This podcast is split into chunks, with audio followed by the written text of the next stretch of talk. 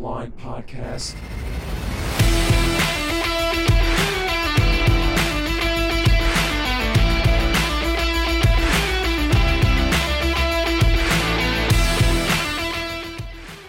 Hey, what's going on? This is the Bottom Line Podcast presented by Anchor.fm, your home for sports and entertainment talk.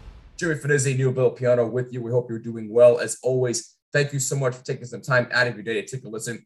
We truly appreciate it. Before we introduce our very special guest, hit us up on all social media Twitter, Facebook, Instagram, and TikTok at Bottom Line WMCX. And don't forget to use the hashtag Bottom Line. Now, Neil, in case our audience is not aware, our good friend and co host Austin Myers has been unable to join us this week, but do not fret. Everything is okay with him. He's just been busy with work and everything. So he'll be joining us in the next episode. So don't you worry about that. He is still part of this podcast. He is not going anywhere. But thankfully, you and I are not alone today, as today we will be, unfortunately, ripping into the New York Yankees once again, as quite frankly, they deserve it, even though you and I have ripped on them one too many times this season. But quite frankly, they deserve it again. But thankfully, we are not alone to discuss this. We have on with us the host of the Yappin' Yankees podcast, which is very well known at this point. Go subscribe to it if you have not done so already. I'll leave a link in the description section on both YouTube and on all audio platforms. Ladies and gentlemen, we are proud to have on Mike Scudiero. Mike, first of all, thank you so much for joining us. Welcome to the podcast. How you doing, my friend? I am good. Thank you guys so much for having me. I really appreciate it. I'm looking forward to talking about our Yanks today. Dude, of course. It's our pleasure. So let's not waste any more time here and jump straight into it. Actually, before we get started, make sure you hit that subscribe button if you're watching on YouTube and hit the bell so don't miss an episode and subscribe on all audio platforms, include Jimmy when searching for this podcast. Now we can get into the swing of things. So at the time of this recording, it's important to note that the Yankees are playing the Orioles in game two of their three game set. They won seven to two last night, September 14th. So this is the second game.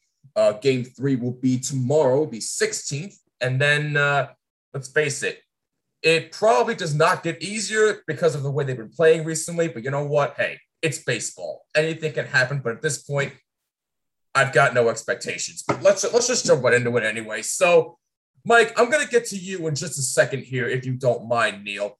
But at the time of this recording, and obviously this will be, obviously this will be updated as we go along here.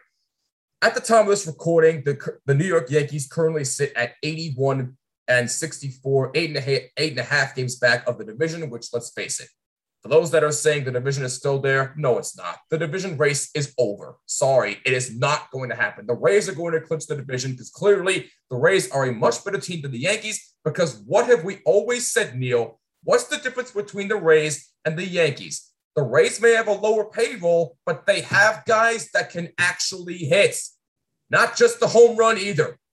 That's the difference. So let's just leave it at that. The Rays have the best record of the American League, and it's going to show once they clinch the division sometime this week or next week. So take the division out of it. It is over. We don't want to hear it on this show. All right. Oh, and by the way, I know I mentioned this on social media as well, but if you have questions for um, for the three of us, leave them on social media at Bottom Line WMCX. You can also follow Mike on all social media, which we'll get into in a little bit. But Mike, I know you've had your share of rants on your podcast, which by the way is tremendous. By the way, I really enjoy listening Thank to it. No, no, of course. So I guess just uh, look, if you want to rant, feel free to. This is the place for it. Not just your own podcast. You can rant on here as well because Neil and I have quite a bit to say as well. But just kind of give your overall thoughts on this recent stretch for the Yankees and what expectations you have, if you even have any at this point. Ah, well, Take, take, take your time. Take your time. No rush. so, so it's a lot. Um, so this, I mean, listen, this recent stretch, it's it's a product of what we've seen so much this year. I mean, you've seen the Yankees. I said it on my show this past week. I said the Yankees are either the best team in baseball or the worst team in baseball. There's no, there's absolutely zero middle ground. Um, they'll go. They started off the season five and ten, then they'll go thirty-five and eleven, and they'll, then then they'll go one and seven, and they'll go three and fourteen. It's and then they'll go again. They'll go back to being like twenty-three and nine. It's it's either you get the best of the best or the worst of the worst. Yep. Um, which is is maddening on on levels that can't even be comprehended. But um, but right now, basically at this point, I think it's pretty obvious that when when it comes to the Yankees, um, as far as their playoff chances and what's going for the rest of the season for the next two and a half weeks we have left, it's just going to be a matter of hitting a hot streak at the right time because. Yeah.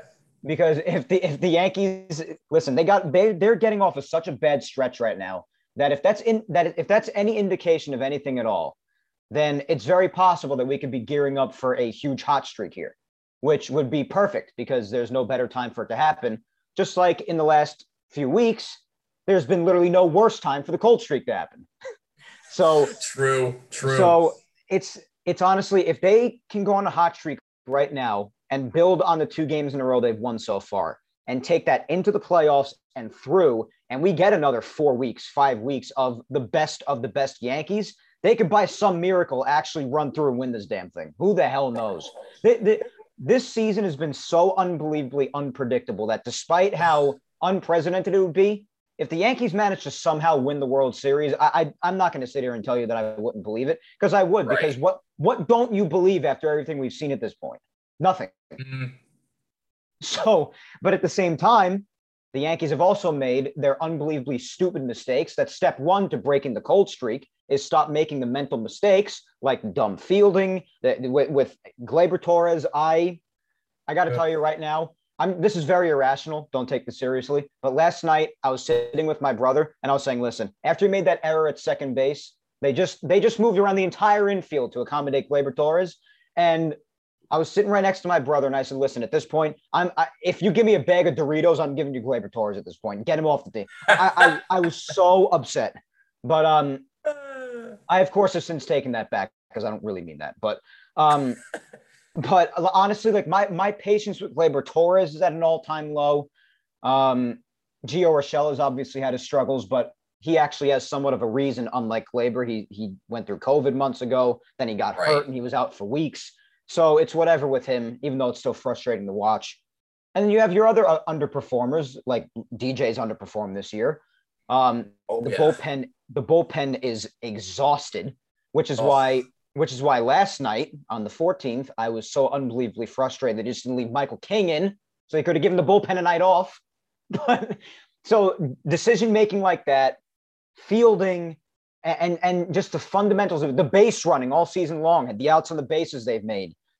It's it's just a variety of things. And when you eliminate those, that's usually when you see the Yankees get into their element, where you see the best of the best. But then when they come back with all that other stuff, double plays included, the double play kings. Oh, um, my, oh my God. So this is when you get the bad part of them. So it's just a matter of when they're planning on hitting a hot streak. If they do continue to plan on building on what they've had going on right now these last couple of days, and they do have a favorable schedule, but that doesn't really mean much because they had a favor- favorable schedule a week and a half ago and didn't do much with it. So, exactly. so it's honestly, the key of it is when are the Yankees planning on hitting a hot streak? If they do plan on hitting a hot streak, and if they do, then watch out for them because when they're the best of the best, nobody wants to play them. But right. when they're the worst of the worst, literally the Orioles want to play them. So, and that says something. That's the difference. And they wanted to play them at the stadium because they beat them two out of three.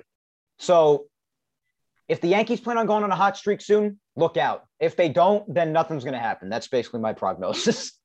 Yeah, and no, and you mentioned the Orioles. I mean, I think the other difference to point out, and Neil, I'll get to you in a second, I promise. The other difference as to why the Yankees will not clinch the division is what the rest of the American League East has done against the Orioles. You realize Tampa Bay is 18 and 1 against the Orioles, and the rest of the American League has been trouncing all over them. Ever since Boston got swept by them many months ago, they better not tear against the Orioles. And by the way, speaking of Boston, if you're a schoolboy watching at home at the time of this recording, uh, they're currently tied at three with the Seattle Mariners in the top of the ninth inning.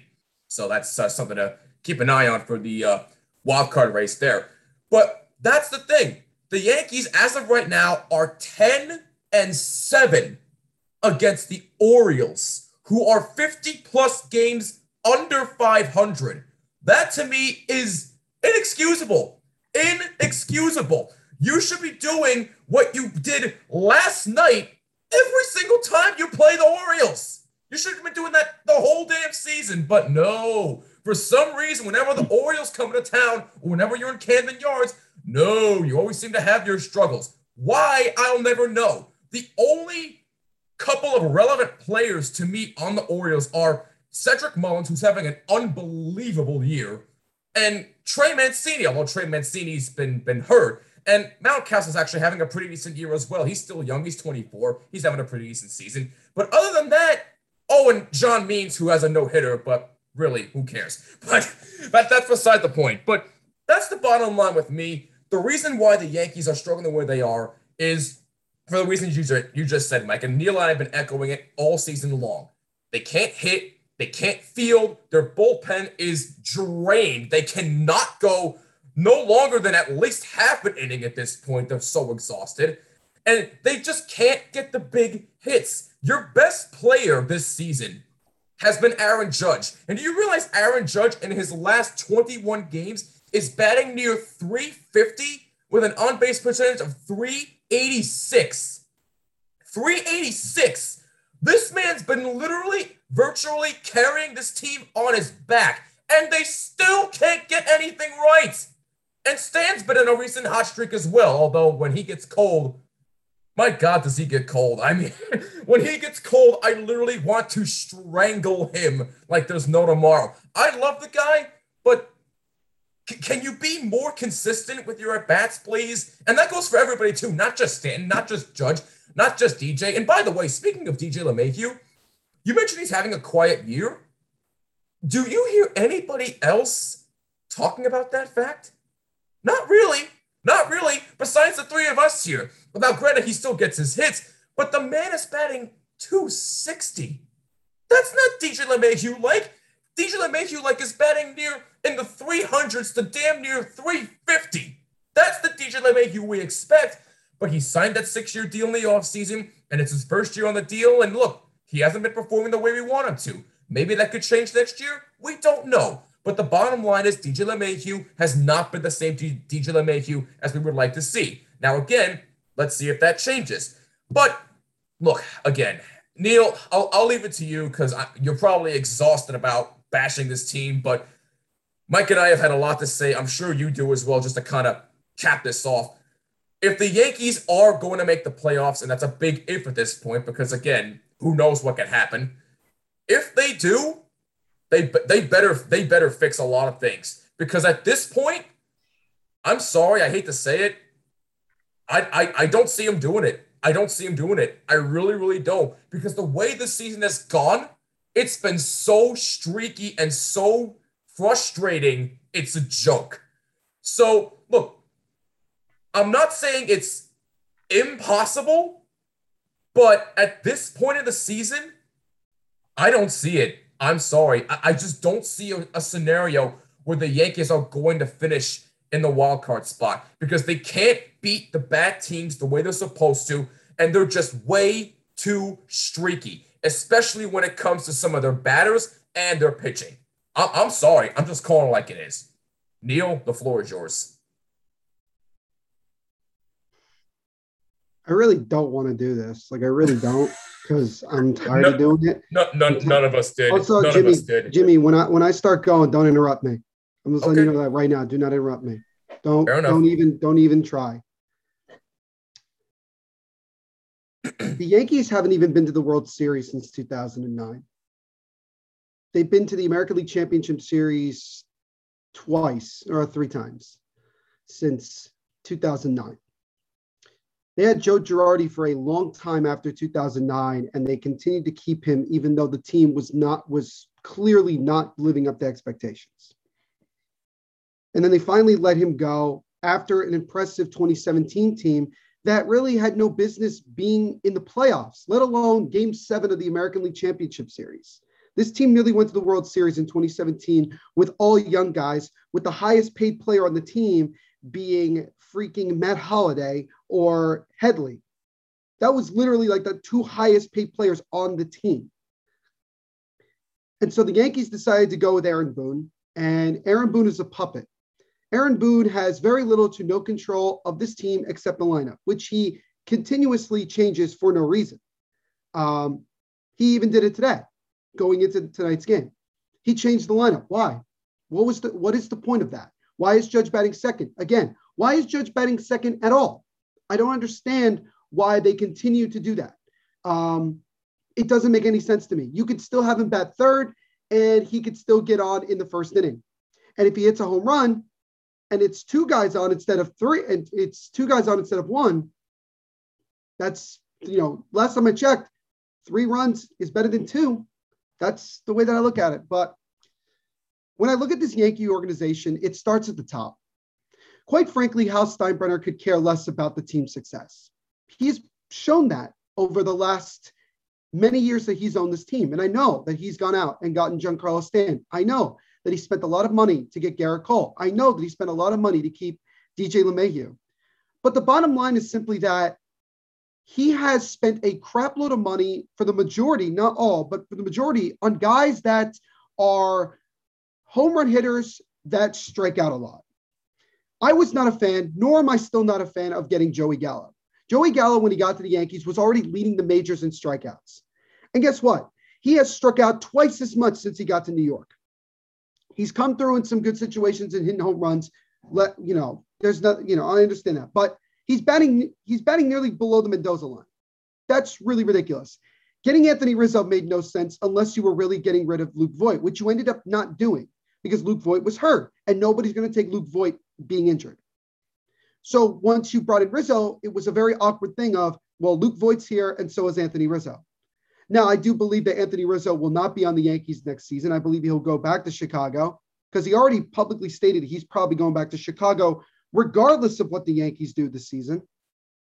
But as far as Luke Voit is concerned, I don't know. Um, people want to blame the Yankees players and players only for why this team is struggling the way that it is. But the reality is simply that if you want to blame somebody, you have to blame the organization as a whole. You have to blame ownership of this team for why the team has been this way. The Yankees, again, have not been to the World Series in over a decade. If the late George Steinbrenner was still alive, he would have done a lot of things differently, even now, if this team was struggling the way that's been struggling this year. This would not fly. The Yankees lost the season series to the New York Mets. They beat them twice the entire year. How the hell does that even happen? The Mets are terrible in many ways. Look at what they just did the day after or two days after they finished up beating the, the, the Yankees in a series. They got shut out at home to the Cardinals. Their offense is still struggling. Their pitching is suspect because half the time they're all on the injured list. And the Yankees still found a way to lose two out of three. They lost several at home and they lost several on the road. That's really sad. George Steinbrenner would have been losing his mind losing a season series to the Mets. Last week, they got swept by the Toronto Blue Jays. By the way, not leading the entire series, every game, all the innings they played against the Blue Jays in that series, they did not lead once. That is ridiculous. Now, the Toronto Blue Jays are without a doubt the hottest team in baseball. There's no debating that. The Toronto Blue Jays, what the Yankees did is give the Toronto Blue Jays the emotional belief that they could make the playoffs and really get something going. The Blue Jays, two weeks ago, were dead in the water. They were not a team expected to make the playoffs. Now they're the first wild card team with a, and a record of eight and two in their last 10 games. They put up 22 runs against the against the same Orioles team that the Yankees are playing right now. The last time the Yankees played the Orioles, they lost to them in a series. That's ridiculous. The Orioles, like you mentioned, Jimmy, are 50 games below 500. Yep. 50. That's unacceptable. But it is acceptable when the organization does not care. As I've said before, and I'll say it again, the interest of the owners is not the same as the interest of the fans. The fans want to win. The ownership does not. This is yep. indicative because Hal Steinbrenner makes money hand over fist, regardless of whether or not the Yankees win the World Series or even make the playoffs. And that is the that is the reality. And people want to people don't want to admit it, but it's the it's the harsh reality of what you're seeing. Aaron Boone has no business being a manager. But the Yankees will keep him long term because he will do whatever the organization tells him to do. The Yankees need a manager that is not afraid to do what he needs to do for this team to win and actually understands that when you're on a hot streak, like they did when they won 13 in a row, you don't touch the lineup.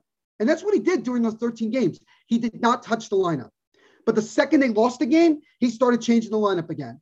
And they lost and they've struggled. And they're in a position where they're fighting with two other teams within their own damn division to try to make the playoffs with one of the two wildcard spots. Let's look at the final couple of series the Yankees have this year. They're facing Baltimore now. Then they go home and play Cleveland and then Texas. Two teams that they very well should beat. Two teams that are nowhere near making the playoffs this year. Then they have three very important series against the Red Sox in Boston, three in Toronto against these same Blue Jays that just swept them in four straight. And then you finish the year with three games at home against Tampa. The Yankees should dominate Baltimore, should dominate Cleveland, should dominate Texas. Should. Emphasis on the word should. Then when they play the Red Sox and Blue Jays, somebody needs to get in these guys' faces and say, we need to win these series. You want to make the playoffs? You want to make a run? This is the time to do it. As Mike mentioned before, this would be the appropriate time to get on a hot streak. This would be an appropriate time to win 10 or 11 or 13 games. This would be the time. But if the Yankees slip up like they've been slipping up, they're not even going to make the playoffs. They're going to lose. They're going to finish out of the wild card, and everybody's going to be asking and begging the Yankees to make changes. And the reality is, is that the Yankees will not do anything. They will not do anything because they haven't done anything. That is the thing here. And there are guys on this team that have been given way too many opportunities that need to go. Mike mentioned Gleyber Torres. I firmly agree that he needs to go. And I'm being serious. I think he needs to go. I think that he has become a liability in the field. I think he's become a liability with the bat. I just think, quite frankly, he's just not the guy anymore. Then you look at Gio Urshela, who was basically a gift. The Yankees got lucky that they got Gio Urshela, and he came yeah. out of nowhere to really become that third baseman. I'm not really wild about Gio Urshela anymore. I think the Yankees could go out and get somebody better than him, even if it's somebody within their own organization. I think they could do it. Uh, DJ, I mean, DJ, this is a down year for him. I don't really give it much thought because if the Yankees make the playoffs, DJ is going to come through because DJ right. has that it factor. DJ is clutch. Jimmy at least knows my feelings towards Gary Sanchez. Yes. He is one of the worst players I've ever seen. He really is bad. He doesn't care. And the Yankees don't try to fix his problems. And that's really, you know, everybody loves the fact that he hits 30 plus home runs a year. But most people completely forget about, oh, when he gets into the postseason, if the Yankees make the postseason, he bets less than 100 sometimes. He just looks lifeless. He doesn't hustle. And whenever he gets a hit that's other it's that's not a home run, it's like the greatest thing we've ever seen because it just doesn't happen. On Monday, when the Yankees came back from down five nothing to beat the Minnesota Twins, the lonely Minnesota Twins, Gary Sanchez actually came through in a clutch situation with a game-winning single, which I didn't expect him to do because he never does that. But Gary Sanchez has been a waste of time for the last several years and needs to go. He needs to go. I really wish they had kept Austin Romine because honestly, Romine would be a lot better right now. And then you look at guys like Aaron Hicks, who hasn't played basically the whole year and is getting paid $10 million for the next four or five years, and he is awful in general. He needs to go. Gardner needs to freaking retire. I am so done with Brett Gardner. Jimmy likes to defend him on social media all the time, but the reality is, Jimmy, Brett Gardner is not an everyday outfielder. He is not. He will never be ever again an everyday outfielder. He needs to retire because he is hurting the rest of this team. Believe me on that. They have guys that have the same amount of speed as Brett Gardner. Tyler Wade, who I still don't understand why he's still on this team, he must have an, an illegal picture of Brian Cashman having sex with a dog for him to still be on, on this team. I don't understand why he's still here because he bats well below 200 all the time. And the only thing that he's good for is his speed on the base paths, which isn't saying a whole lot. And then you have Aaron Judge, who honestly is without a doubt as you mentioned, the best player on this team. The Yankees are wasting his prime by not doing the things that they need to do, by having guys around him that can come through in clutch situations. Three quarters of this team does not do that. Three quarters of this team strikes out. But there is one thing about Aaron Judge that pisses me off, and it's a combination of his fault and the organization as well. He continuously swings at pitches low and outside. When you look at the entire organization and you you want to put blame, you have to put blame on ownership. Like you really do. I don't think us as sports fans do a, new, a good enough job of really evaluating everything from bottom to top. I think we only look at the team and coaching, and even to a lesser extent, the GM, and constantly go after them. But in reality, if the ownership, if the owner wants this team to be the way that it is, that's just what it's going to be. And I don't think that if George Steinbrenner was still owning this team and if he was still alive, I don't think the organization would be this way. Changes would have been made. The issue is, is that even if the Yankees don't make the playoffs this year, the chances of big changes happening is pretty slim. That because, again, when you look at the body of work over the last 10, 11 years, from 2009 to now, what major changes have really happened other than players? Nothing. Yeah, nothing. They've made the playoffs. They've made it to the ALCS a couple times, but they haven't gone back to the World Series. New York has not been home to the World Series in over a decade. And I don't even remember the last time that was the case. I think like the 40s. Was that like literally the last time? I don't even remember. Or the 80s. I have no that idea. sounds about right. Yeah. I have no idea. So when you look at this, this is a very frustrating organization because on paper, they're a very talented team. But at the same time, the organization has put itself in a position where they really honestly and truly don't care enough. And they're losing the teams that they are better than. They are better than the Blue Jays, yet they got swept by them. They're better than the Red Sox, yet they've struggled all year against a Red Sox team that, newsflash, really wasn't trying to win this year. They really haven't been trying to win, but they're right in the middle of everything. They're right in the thick of it. They're they've been struggling against the Orioles, a team that is legitimately trying to lose as much as possible. Yet the Yankees have only won 10 of the 17 games they've played against them up until now. So if you think about it, if the Yankees had lost last night, the Yankees' record against the Orioles would have been nine and eight, knowing that if they lost tonight, they'd be nine and nine. I mean, they could still end up being 10 and 9 against the Orioles this year if they lose tonight and they lose tomorrow, which would be ridiculous. Um, but but again, look, all I can say to Yankee fans is that the chances of the Yankees making the playoffs is pretty slim. And even if they make the playoffs, the chances of them going far is also very slim because the Yankees they they're going to have to if they make the playoffs, they're playing the one game playoff, and most likely they will be the road team. And the Yankees will, you, you would think the Yankees would then pull out all the stops and make sure that they have all their guys ready, but they're still going to throw out guys like damn Luetge and Michael King and Albert Abreu and other guys like that that have proven time and time again that they suck. To put it bluntly, They'll still throw out Andrew Heaney, which to this day I have no idea what they saw in him because since he's gotten to the Yankees, he has been a walking pile of manure. He comes in all the time and gives up several runs. And when they start him, you might as well just end the game right there because the Yankees will have no opportunity to come back and there is no emotion whatsoever.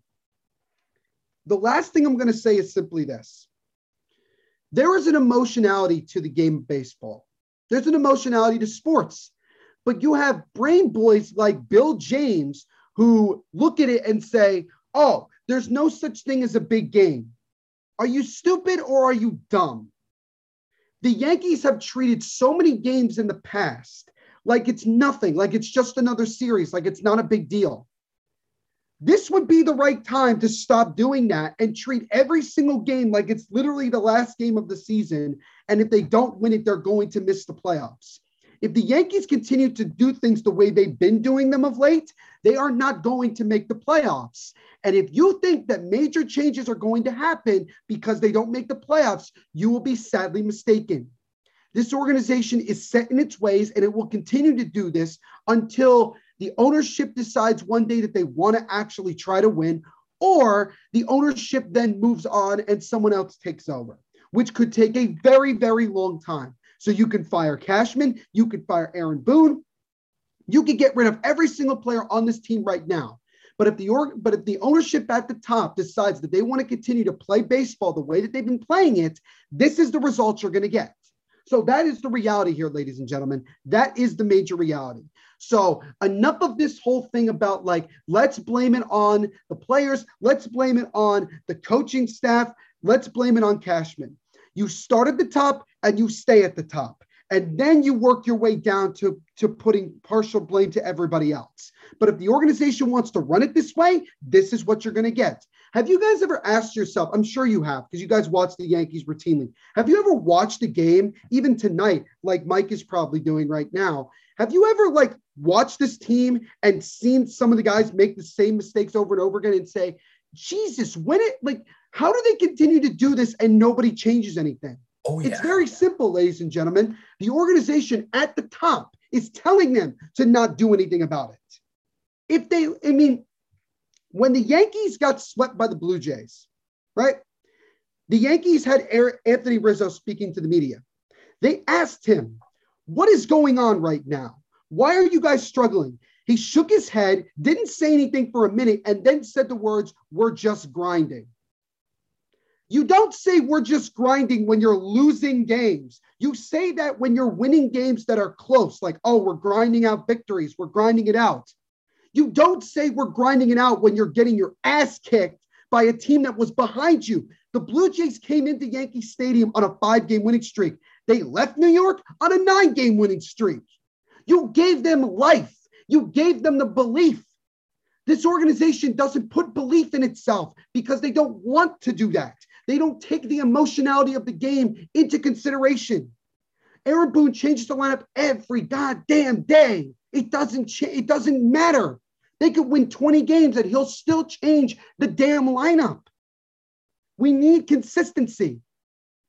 And we need to we need to have a guy like Andrew Velazquez playing on a regular basis because he's one of the only guys in this team that shows any sort of emotion. And he's actually pretty damn consistent. That is true. So I look at this and I say to myself, this has been going on for over a decade. What makes me think that anything's going to change? Nothing. There is nothing here. So I hate to be the, the pessimistic Yankee fan here on this episode, but I'm being as honest and as truthful as I can be. The interest of the owners is not the same as the interest of the fans. If this is what if this is what Hal Steinbrenner wants, this is what we're going to get. And that is going to be the bottom line of it. That's the reality of what we're dealing with right now. The Yankees are three and seven in their last 10 games. They have a half game lead or a full game lead because they played one more game than the Red Sox. They have a full game lead or technically tied for the second wild card spot with the Red Sox. If the yep. Yankees start a cold streak right now, they are screwed by the end by the end of next week.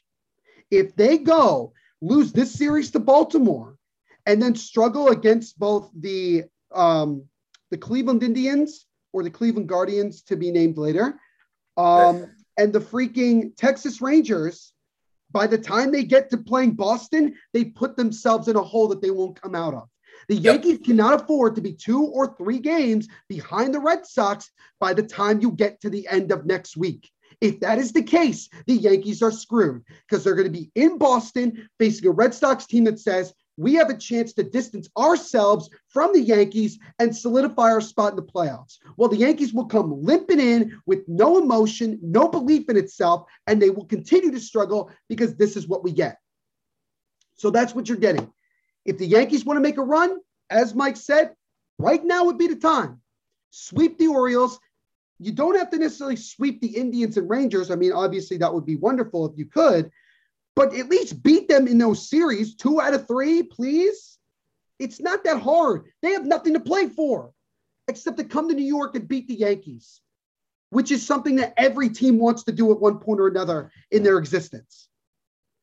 So this is what's going to have to happen. They have to come through. They have to be clutch.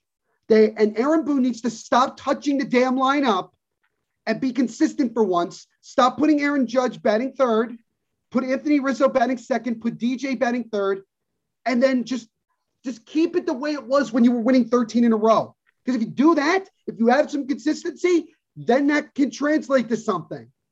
That can translate to something. But again, I will leave it at this. If the ownership wants to continue to do things the way that they've been doing them, this is what we're going to get. And it's not going to change. Wow. Neil, Wow, Neil, you, should, was, you, should, uh, you should do your own show. Yeah.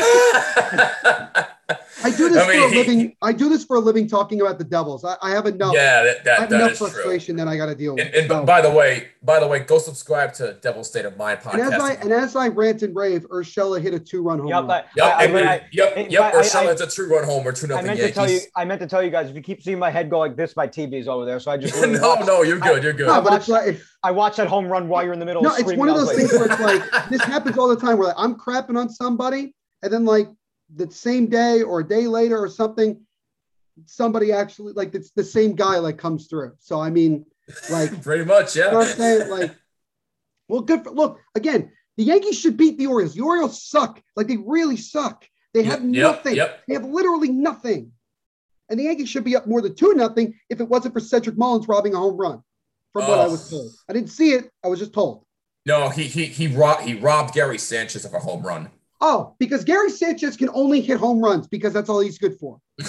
And being a horrible catcher fielding. How many times a game did we see him Luke get a pass ball? How many times? Too No, many. that, that, uh, Every- no, too many. That that that, that uh, missed tag play against the Mets was probably the worst thing I've ever seen. Oh my god! I, Again, I, but I again, literally Mike. wanted to strangle him at that. But again, Mike, Mike, how many times, like just this year, have you seen Gary Sanchez make a mistake and wondered to yourself, how the hell is nothing being corrected? Right? You you've probably said that to yourself. Well, the general mistake, like you know, wild pitches, that's been going on with him for years. But that tag play just can't happen. That was the No, worst. thing I've but ever but at the same time, I actually looked this up. From a from the catching perspective, pass balls, Gary Sanchez leads the majors the last three years by a whopping margin. yeah, I think I think Nobody they else in showed that on, yeah. baseball leads is close to him. Right. But no, it's bad. Listen, it's a problem. I'm not. I'm not denying it's a problem. But then, but then you go to the plays like that tag play. Just it's Right. worst No, thing it's- It's unacceptable. No, that, because, that, again, that was awful. me, that was awful. Gary Sanchez is one of those guys that is just not fully committed to being the best player that they can be. They're just not. And nobody in the organization is doing anything about it. What irritated me was before last season, if you guys remember, Gary Sanchez did a one on one interview with an ESPN writer, and it was like a featured story on ESPN. And Gary was talking about how he was feeling about being booed a lot and being criticized for the way that he plays. And he basically put it as he doesn't really care that much. He's just focused on himself, and that's about it. Now, granted, that could have been translated incorrectly because sometimes that's the case. right. But, you know, it's kind of messed up when you read that. But Gary Sanchez is not the only person here. As I mentioned before, he's not the only guy. Right. There- there- there's a multitude of guys. Every time I've seen Aaron Hicks on the bench, I want to punch my, I want to punch a hole in my TV. Ugh. All he does is sit his ass on the bench, getting hurt and getting paid $10 million a year. When the Yankees two years ago gave him that seven year, uh, $7 million contract, I was like, that is the dumbest contract I've seen in That baseball. that that that contract's abysmal now. It's abysmal. That's a Brian Cashman guy. Cashman wants to prove that he's still the head honcho. He wants to prove that his moves are good. People call him Cash God for a reason because he's made really good moves over the years. But recently, these moves have not worked out. Getting Oh. Giancarlo Stanton was an awful idea, a very, very awful idea. Getting Gerrit Cole was fine. Getting Gerrit Cole was fine. Right. Getting guys like freaking Aaron Hicks, like Joey Gallo, like Anthony Rizzo, not good. I'm, I'm sorry. Like I, I- I know people like Anthony Rizzo, and I know that he's done some good things. I understand, but he really shouldn't be here. Like there was no point to getting him because you still had Luke Voit, and you could play DJ at first. But I get the whole thing mm-hmm. about. And the other thing is this. I want to make this clear. There is absolutely no such thing as a short porch in the new in this in Yankee Stadium. There is no Thank such thing. There is no Thank such you. thing. And I get the whole thing. You want to balance your lineup lefty righty. I'm totally fine with that. Totally get it. But I would rather have a dominant right-handed batting lineup if it meant that all the guys in the lineup were coming through in clutch situations. Well, yeah, of course. listen, Timely hitting of and consistent pitching are the biggest, biggest things in baseball. Timely hitting and and solid pitching. The Yankees starters are fine for the Yep. most part. they're Well, fine. yeah. How many times have the Yankees had to, you know, other, you know, Gil had a bad game on Monday, but you know what? Right. That was the first bad game after having four starts in a row to start his career where he hadn't given up an earned run. Mm-hmm. He would come out there and pitch his light, pitch lights out, and they still wouldn't do anything. How many times has Jordan Montgomery gotten a no decision this year after pitching five, six innings of no runs or one run ball, but the Yankees can't do anything offensively? 15 no Ridiculous. Ridiculous. Gerrit Cole. Gerrit Cole several times has gone out there and pitched great, but the Yankees didn't help him. Nope. Now, with regards to the bullpen, Ugh. it's just, it's just no. Like, I thought the Phillies bullpen the last two years was atrocious, and believe me, it was. Ugh. The Yankees might have taken the cake this year, Oh, honestly. yeah. Oh yeah. And guys like Luetge, guys like Andrew Heaney, they're just awful. Like they really are. The most consistent pitcher in the bullpen that the Yankees have had recently is Clay Holmes. Mhm. Clay Holmes, ladies and gentlemen. Okay. The same Clay Holmes that everybody thought like several years ago was going to be awesome. Same thing with uh, Clarke Schmidt. And it, you know, look, knowing the Yankees, they're going to have several guys in their farm system that are going to come up and be great. Like I know this because they do a tremendous job of scouting. You know, you got Gil, who looks like he could be an ace in his career, the way he's been pitching. You got that guy, what, Dominguez, who's still Yeah. Yeah, Jasson. Jasson. Still Yeah, has- J- J- Jasson Dominguez. Yeah, thank you, Mike. who has been tearing it up in the in the minors.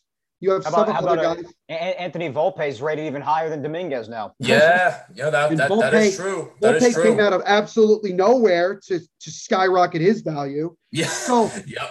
the Yankees have options in the future. But the reality is still that if the organization wants to continue to run the way it's been running, we're going to get frustrated every year because we're going to look at it and say, how the hell are we not doing the, the freaking San Francisco Giants have 90 wins. They already clinched the playoff spot, and Gabe Kapler is their manager. Gabe Kapler, the same manager who was terrible with the Philadelphia Phillies, absolutely terrible. And the and no disrespect to the Giants, but other than honestly like Kris Bryant, who exactly do they have that is Buster really Posey, they still have. Well, they, they, they have Buster Posey, Brandon Crawford, all these guys that won that, that they won titles with. They're like all of a sudden thank back you. their prime. right. Yeah, yeah, yeah, But here's the thing. Here's the thing. Do you feel scared or intimidated by them? Do you feel Other than other, other than those players, no. No. Do you feel intimidated by Buster Posey and Brandon Crawford now at this point in their career? The way they're Do doing this, the way they're doing this year, yes. Yes. Fair enough. yes. But in general, like you look at that team, hell, they have several guys from the Yankees that are kicking ass. Well, you know, Tauchman was doing well at first. Now he's not. Yeah. Um, but yeah. Thairo How's that working Estrada? out? No, He's gone. Thairo Estrada, are you kidding me? Oh, Are you kidding me? And the Yankees had him, and they just gave up on him. Which, to be Yep. fair, he wasn't doing that much, but it's it's still. And that's just like that's the thing. And look, the last thing I'll say this: the two guys that are the definition of the Yankees not giving a crap are two guys that have not played in several months, and one of them may never play baseball again. That is Clint Frazier Oh, and Miguel Andujar. oh my God. Clint Frazier kept getting screwed over, screwed over, screwed over for years for very little to no reason other than his fielding was suspect. But his bat was awesome. Now, unfortunately, he's dealing with vision problems, which basically confirm that he may never play baseball again. And I don't even know what happened Andujar. I, I like literally have no. I think he's still on the IL. That's about as much as I think I know. He, he's been he's been having like huge problems with his hands and wrist back to like spring training, like for months now. Oh But- gosh. But Duhar's Andujar was disrespected even in his rookie year when he should have won Rookie of the Year. He should have I- won it. Yep, I, I went nuts about that when he lost. He should have won it. He finished Yeah. in third. Yeah. He finished in third. And then Yeah. the Yankees That, that which was a crime. bro. And then they brought in whatever his name was, the dude from the Diamondbacks the next year, who I think is on the Blue Jays now. His name escapes me. It's like Shane something or oh god, he wore 28. I don't even remember. He played third base. But the Yankees brought him Oh, in from uh, the uh, you're, are you thinking of Brandon Drury? Brandon Jones. Thank you. Yep. the- Thank you. No, he's on the Mets. He's on the Mets now. Well, good for him. Oh yeah, Good yeah. for him. He's probably not that good. He's probably probably terrible. But they had, but they bring in Brandon Drury the next year after he finished third in the rookie voting because Yeah. they thought that they needed a better field. It it blew my mind. And then you're Yeah. shoving him into the outfield for no damn reason. And everybody's bitching and moaning about him playing in the outfield. He's not an outfielder. So why are we doing that? Bo- both in both 18 and 19, the Yankees' third basemen were not people who they entered the season thinking they would be third baseman. Miguel Andujar was not supposed to be the third baseman in 18, and Gio Urshela was not supposed to be the third baseman in 19. So Yep. it, it just it's it's the lack of knowing what the hell you're doing. Pretty A much. of time the Yankees just don't leave well enough alone. They want to always move things around, which doesn't make any sense. Yeah, Oh, oh, and by the way, a little bit of a note on uh, Gio Urshela. Uh, that two-run home run he hit against the Orioles was his first home run since July 4th. Talk about being way overdue. Damn, come on. well, he, that also also about three four weeks of that was on the IL. But yes, well, well, no, well, yeah, well, well, yes. To be fair, he has been hurt, but even still, even still, just So I mean, wanted to point that out. yeah, no, Look, it's, it's I- fair. It's fair. I am I am tired of look, I, I I'm done with I'm done with the Yankees like this year. Like even if they make the playoffs, great. I mean, I'll watch. I'm not it's like I'm, it's not like I'm not going to. It's just that like I know that nothing's gonna change. And I want it to change. Like nothing would make me happier in a really sick way. Nothing would make me happier than for the Yankees to miss the playoffs if it meant that they actually made legitimate changes to this organization. I'm not saying you have to fire Cashman. I don't I don't mind having Cashman, okay? I really don't. Because Right. every now and then Cashman makes a good move. Trust me, he does. He still to this day he still does. But Boone's got to go, and some of these guys on this team have to go. Like you have to, you don't have to rebuild, you have to retool this team. You have to retool this team. That's the way I look at it.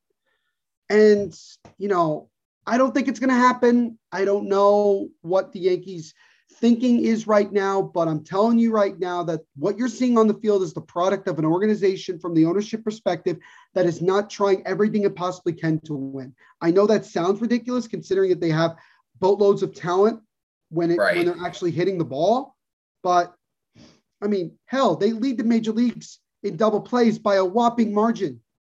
This team routinely hits into double plays. Routinely. They Oh. probably hit one tonight for all we know. I have no, I'm not watching, but Yeah, no, you know, it- it's like it's like a meme. It's like by the time you finish reading this, the Yankees hit into another double play. Like it's literally been like that most of the year. But but by, No. by the time by the time we're done recording this episode, they'll probably have like five double plays. probably, but that's just the that's all I wanted to say about that, which is I, obviously I a lot. even I, All I, good. I, I even tweeted a couple of weeks ago. I was like, it is, it is incredibly. I've never seen a team designed to hit home runs like this one that that pound that pounds the ball into the ground so many times. I've never seen anything. Oh, like yeah. that. that- well, Yeah. A team, I'm a glad- team, Mike, a I'm team glad you brought designed to elevate the ball pounds it into the ground constantly. Yep. I'm glad Yep. Mike brought that up because here's here's another thing. How often do the Yankees level swing? How A often? Never. A lot. Never. Oh, wait, oh no! I, No, I, I, I was thinking. I was thinking something completely They have an different. I'm sorry. I'm sorry. Every time. They have an uppercut. They, they constantly do. It's so obvious. How many, you know, you watch Gleyber in particular. Watch when Gleyber swings the bat. He ends up like backing off. Look at his Gleyber, back Gleyber's. Gleyber's mechanics from 2019 are unrecognizable. They don't exist No, anymore. it's Yeah, like no, it's no, like he exactly. became Mar- it's like he became Markelle Fultz and he just had like the yips and forgot how to bat. Like it's it's amazing. Aaron, and and you know what? Like Gary Sanchez, wh- what the hell has he done different with his mechanics? Literally nothing, because nobody's doing anything. Aaron Judge. The thing about Aaron Judge is this: when Aaron Judge is striding as long as he does, like when he, you know, the pitch comes and he let he lifts his leg high enough. You know what that tells you? He's he's holding the bat too tight. He's trying to uppercut because he's trying to hit a home run because he feels that pressure. This team uppercuts more than I've seen Tiger Woods uppercut in his entire career playing golf. That's literally how much this team uppercuts when they swing the bat. I bet you, I bet you so much money that if you go back and watch the Urshela home run that he just hit today, I bet you it was an uppercut swing. Now, Mm. does it always fail? No, but three quarters of the time, you're swinging and missing at everything, or you're hitting ground balls. Joey Gallo is the master of hitting the ball so damn high up that even his pop ups take 30 minutes to come down. I mean, it, it's Mhm. he, and this man is the the shimming Italian man. He just holy crap, he moves around so much. He moves more than the ball moves when he hits it. It's, True. it's crazy. Like, True. it's crazy. They all have an uppercut swing. And you know what? It doesn't, you know, you could blame Marcus Thames. You, you could totally blame Marcus Thames, but he's just going off of what the organization is telling him to do.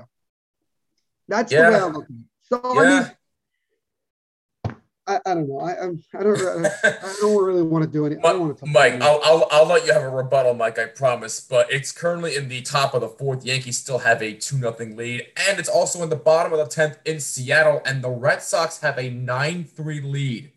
Really Yeah, no, they- incredible. They, they, with that extra inning rule, they just they just pounced on Seattle. I was I was Ugh. looking at. Yeah. By the way, I, I, I still hate the extra inning rule. Can, can we just get rid of it? It, I just, it- I it really I is. Just, I despise it too. But even Thank even, you. Um, but e- even uh, even uh, Manfred, that dope. Uh, he he basically uh, he he basically said that he said not to expect not to expect to see that or the doubleheader rule anymore in the future. So I thank God for that. But Thank heaven, But, um, Jesus. but, oh, you know, it, but we'll probably get expanded play. We'll get something else with it. We'll get expanded playoffs, which is the worst one if you ask me. oh.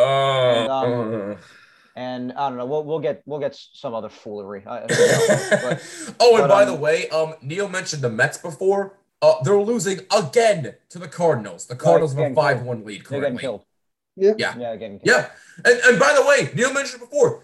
They, they lost. They got shut out by a 40-year-old Adam Wainwright, who granted is pitching well, but they lost to the Cardinals. They got shut out the day after they beat them, the the Yankees. They lost again yesterday in extra innings, and they're losing again now. No, it's good. It's good. They what does that they tell play- you? The they- Mets they- also cannot hit. They played up. They played up against the Yankees, and then went back right back to their regular ass selves. That's what happened. Exactly. Thank you. But Mike, any rebuttal on what Neil said? I wouldn't even know where to start. There's a lot thrown out there. yeah, no, it was it, it, it, it was quite a bit. But uh, if if any of you want to throw any of the subjects at me, I'll, I'll hit it one by one. But I don't even know where to start. Um, but I mean, listen, I mean, I guess I'll just, I guess repeat part of what I said before. I mean, I just, I think that if this team goes on a hot streak, watch out. But if they don't, then, uh, then the entire world's gonna want to play them. But they, uh, yeah. I guess I'll tackle some of the front office stuff and like who's to blame if they don't make it. I mean, there's no doubt about it. If they don't make the playoffs, with the expectations coming into this year and the talent they have on paper, there's no doubt that changes need to be made. Will they Oh, be made? Who the hell knows? But they'll need to be made. Um, Boone will be gone. Do I think that it'll change an awful lot? Probably not. Um, because as long as in my opinion, as long as Hal Steinbrenner keeps Brian Cashman at the top, uh, you're not going to see a lot of the philosophies of this team change because that's where a lot of them come from. And I think it's pretty obvious that Hal is very comfortable with Cashman running the organization. He's been there for decades, and uh, he's been running it since his father was well alive. And I don't, I don't see him changing that position. But um, it's a trickle down. I look at the top and I go all the way down to the bottom. Nobody's free of fault if they don't make it, in my opinion. Absolutely nobody. Um, I think we could all agree that from the beginning, you know, they they improved it a little bit with, and some people even argue this, providing some balance with Gallo and Rizzo, but um, but from the beginning, especially with all the right-handers, I mean, and I that was one thing I agree with Neil a lot, by the way, very much agree with that, and I said this a lot on my show too. Um, well, I do think it's it's it's you know it's important to have a mix of righties and lefties, obviously, but Right. I don't I don't care what you do have an overabundance of if they're producing, then who the hell cares? Mm, Well, I, I, I agree with that. Um, but I think we could all, we could all agree that the roster construction was to be que- it, it's questionable. oh yeah. No, it is. Um, so that blame has to go to the organization, like Neil said. Yep. Then you have to look down towards the bottom and actually look at the players that are producing. Now, I, I do blame the players a great deal as well. I blame everybody. There, there, Right. Nobody, nobody. If they don't make the playoffs in, the, in this season, which would be a travesty with, with what everybody expected coming in, I mean, I blame. Nobody's free of it. Nobody. Coaches, manager, uh, front office, players, everybody's to blame. Um, A lot of the players just have straight up underperformed. That's the fact of the matter. Uh, DJ, while I don't think DJ is bad this year, um, and I actually, I actually, his performance doesn't bother me an unbelievable amount. I've called him out when he deserves it because that's what I regularly do. Right. But um, but his contract is not outrageous. He's not making twenty five No. million dollars. And No. from his and from the salary that he was making prior with the two year deal the Yankees uh, took on before with the two years in nineteen and twenty, um, every year on average, annual average, he only got a three million dollar raise. That's not bad. oh, So so you- you're not you're not you're not getting you're not getting completely robbed for the services of DJ LeMahieu right now. So that's Right. that's the positive, even if he does do abysmal for the next five years after this one. But um, he, he's just he's putting up average numbers. He's just he's just blah. That's what he is this year. He's not terrible. He's blah. Sounds about right. He's still providing pretty good defense, and he's hitting 270. He has double digit home runs. He's still driving in runs here and there, but he's just not who he was before. So compared to who he was before, he's terrible. But in actuality, he, he's he's okay. He's fine. Right. But um, the rest of them, when you look up and down the line, my, my boy Judge, I'm I'm sorry, I'm one of the people, and you can disagree with this if you want. Uh, It's valid, I guess. You can put up whatever argument you want. I want to pay Judge and name the captain this offseason. I'm one of them. Sorry. Ooh, boy. Okay. Um, okay. I, I just and, and honestly, do you really ever, whether you think it's a good idea to pay Judge or not, do you really see the Yankees letting this guy go with with how marketable he is? They built the freaking chambers from the first year he was in the league in right field.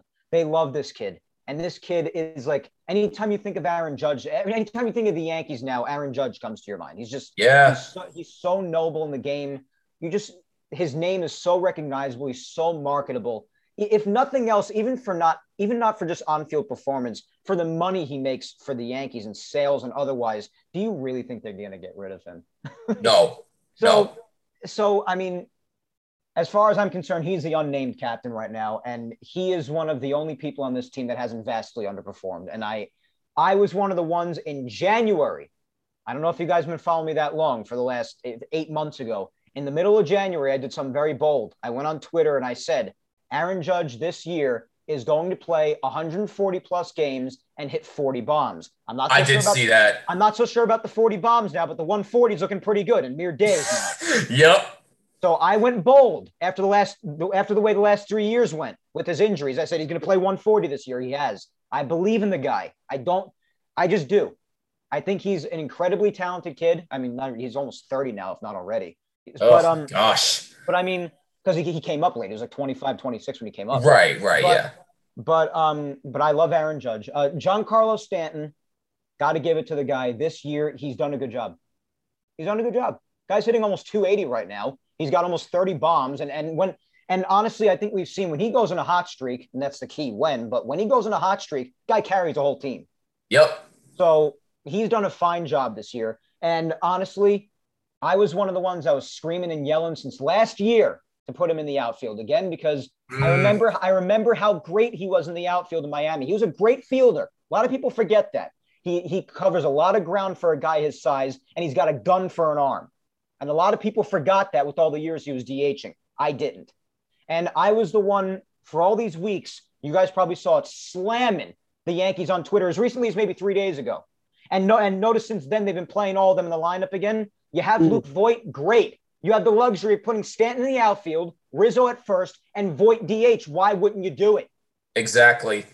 And Mhm. they've done it now. And look what's going on the last few days. You have the, all the bats in the lineup now, and you effectively cooled off Luke Voit's red hot streak when you weren't doing it. He was slamming everybody, and they were just choosing, oh, we got a DH Stanton. We don't want him in the outfield three days in a row. Screw that. Hold on. Now, hold up. C- Can I interrupt you for a second, Mike? Sure, Because go I, I got to say something about Luke Voit here. I'm going to be real here. If I'm Luke Voit, I'm requesting a trade. If, if this if, if if this is how the Yankees are going to continue to use him, I'm sorry. If I'm him, I want out. I'm sorry.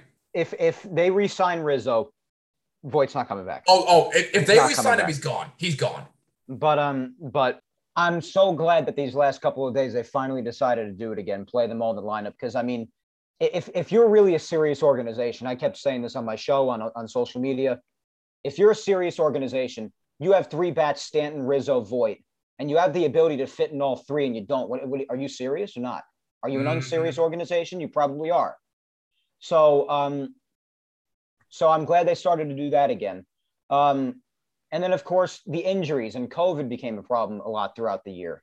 Yeah. Um, it's just it's been a crazy year. Um, and then you mix in all the the Yankees have had a lot of embarrassing games. They have a lot of embarrassing games. They got punked by Jose Altuve twice this year. They Ugh. got punked by the Mets the other night. They've gotten absolutely murdered by the Red Sox, especially in the first, what was it, like eight games, nine games before they even won one against them. I No, nine games. Yeah, nine games. um, but it's been it's been a rough go at it. But then they also they've had their times where they're literally the best. They went 23 and 9. They went 30, what was it, 30, 35 and 11, I think they were. yeah, yeah. It- it- like they so that's what I said before. They're either the best of the best or the worst of the worst. And if they go through the playoffs, the best of the best, you never know. you just never know. Exactly. But um, but the starting pitching has got to. Here's the key: the starting pitching's got to get back to throwing five plus innings, so you can give the bullpen some friggin' rest. yeah. um, they got to get back to doing it. that. Exactly. Um, it's a shame what happened to Taillon. I hope he comes back soon. Um, Kluber, Kluber's my freaking boy, but let's be honest, he's he's rehabbing in a playoff push, and it's rough. Um, yeah. so, which I it's rough for me to watch because I really like Kluber, and I was before the season started, I was such an advocate advocate of his when they signed him to the one year deal. I was like, this guy's going to come in, and he's going to kick ass. Uh, and you know what? In the month of May, and, and maybe really from like the middle of April, right past his no hitter, he kicked ass. Yeah, he did. I was looking like a great thing, and then the next start he gets hurt, and I want him to jump off the roof. So Yeah, pretty So- much.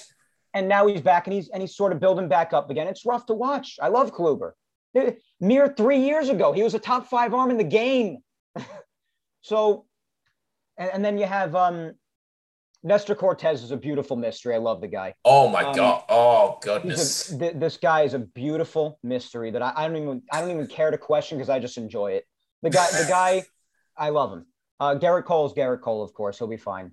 Yeah. Um, and as far as I know, Germán's coming back soon. Uh, Severino's probably going to come back for bullpen help if he even does. That's not a guarantee.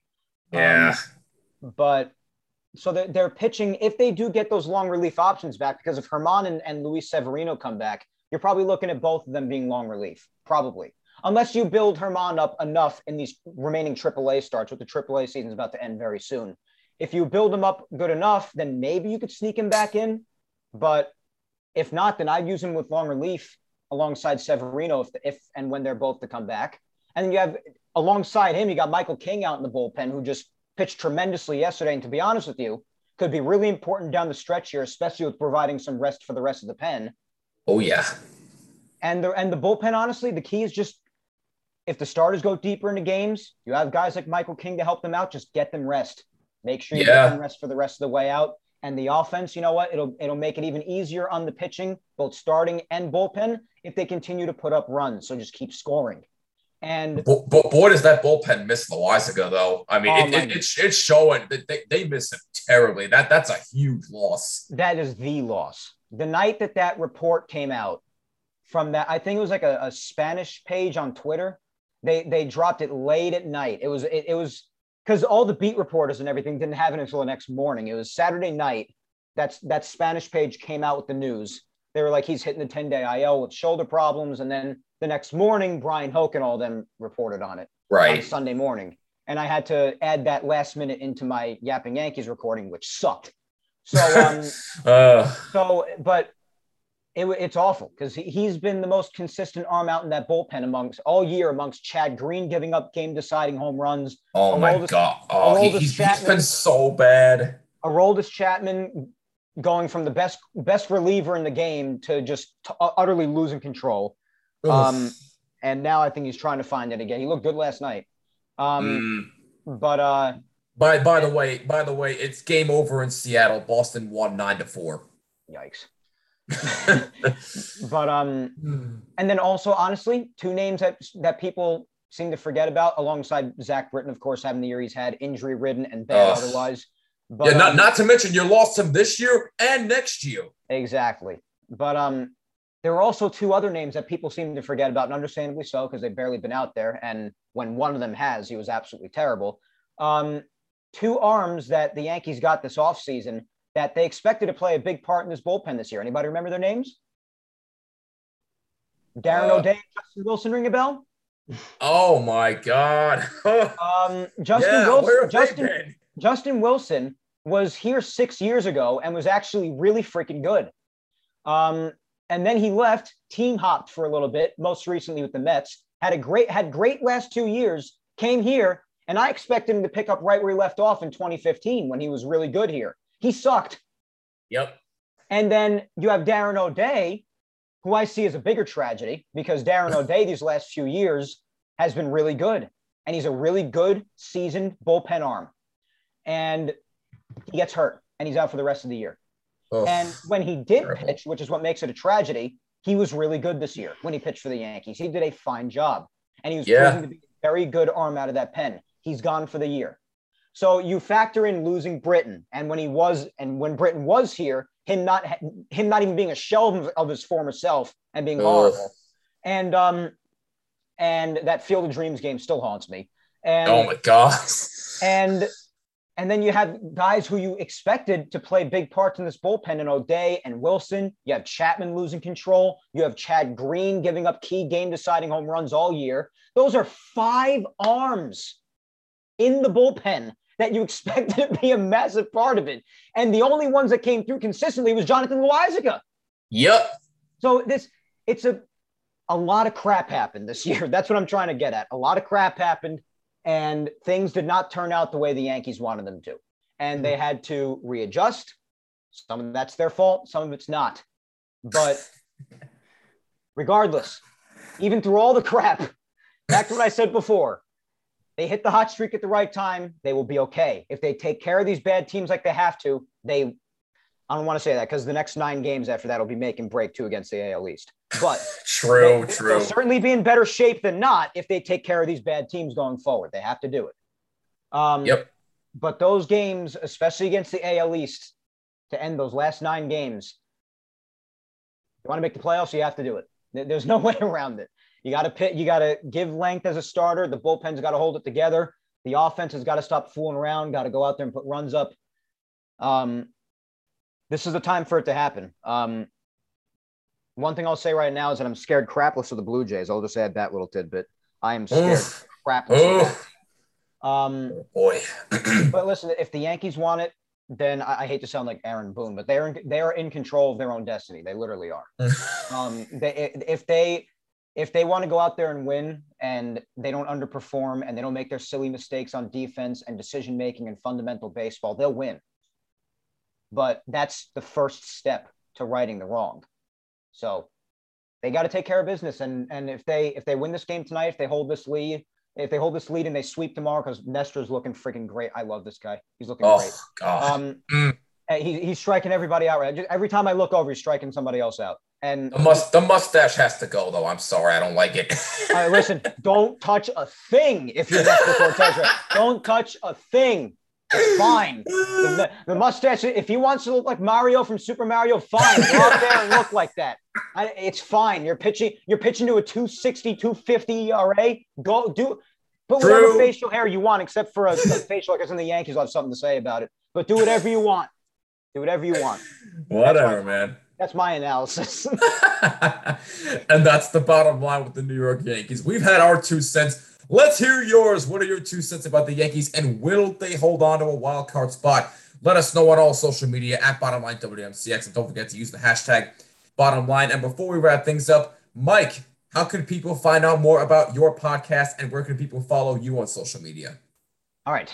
Well, uh, you could the pages you could follow me on social media on are my Facebook fan page. It's Mike Scudiero NY. Uh, Twitter is at Mike Scudiero. If you if you want your entertainment, that's where to go. My Twitter page. And um, on Instagram, it's Mike Scuds ninety seven. And uh, to find Yapping Yankees, it's available on YouTube, Apple Podcasts, Spotify, and SoundCloud. Those four are the main ones that I upload to. Um, and there's a new episode every Sunday. And uh, if you want every every single thing covered in the Yankee universe, and Yapping Yankees is it. I I, I talk everything.